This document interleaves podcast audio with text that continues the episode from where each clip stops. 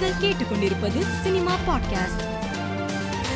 Nelson இயக்கத்தில் நடிகர் விஜயின் நடிப்பில் உருவான பீஸ் படத்தை நடிகர் அஜித் தன் மனைவி ஷாலினி மகள் மற்றும் மகனுடன் சென்னையில் உள்ள திரையரங்கில் கண்டு ரசித்தார். தென்னிந்திய திரையுலகின் முன்னணி நடிகையாக வலம் வரும் சமந்தா நயன்தாரா இருவரும் காத்து வாக்குல ரெண்டு காதல் படத்தில் நடித்த காட்சியை பார்த்து இருவரும் கட்டியணைத்து சந்தோஷத்தை வெளிப்படுத்தும் வீடியோ வைரலாகி வருகிறது.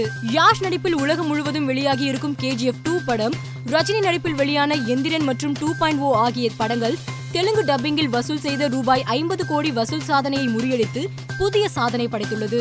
பிரதமர் மோடியை பற்றி எழுதிய முன்னுரை சமூக வலைதளத்தில் சர்ச்சையை ஏற்படுத்திய நிலையில் இது பற்றிய பேசிய இளையராஜா மோடி பற்றிய தனது கருத்தில் எந்த தவறும் இல்லை என்று கூறியிருக்கிறார். இந்த தகவலை கங்கை அமரன் சமீபத்திய பேட்டியில் தெரிவித்துள்ளார். இளையராஜாவின் கருத்து சர்ச்சையை எழுப்பியிருந்த நிலையில் யுவன் சங்கர் ராஜா தற்போது கருப்பு திராவிடன் பெருமைக்குரிய தமிழன் என்று பதிவிட்டுள்ளார். அவரது பதிவு பரபரப்பை ஏற்படுத்தியுள்ளது. மேலும் செய்திகளுக்கு மாலைமலர் டாட் காமை பாருங்கள்.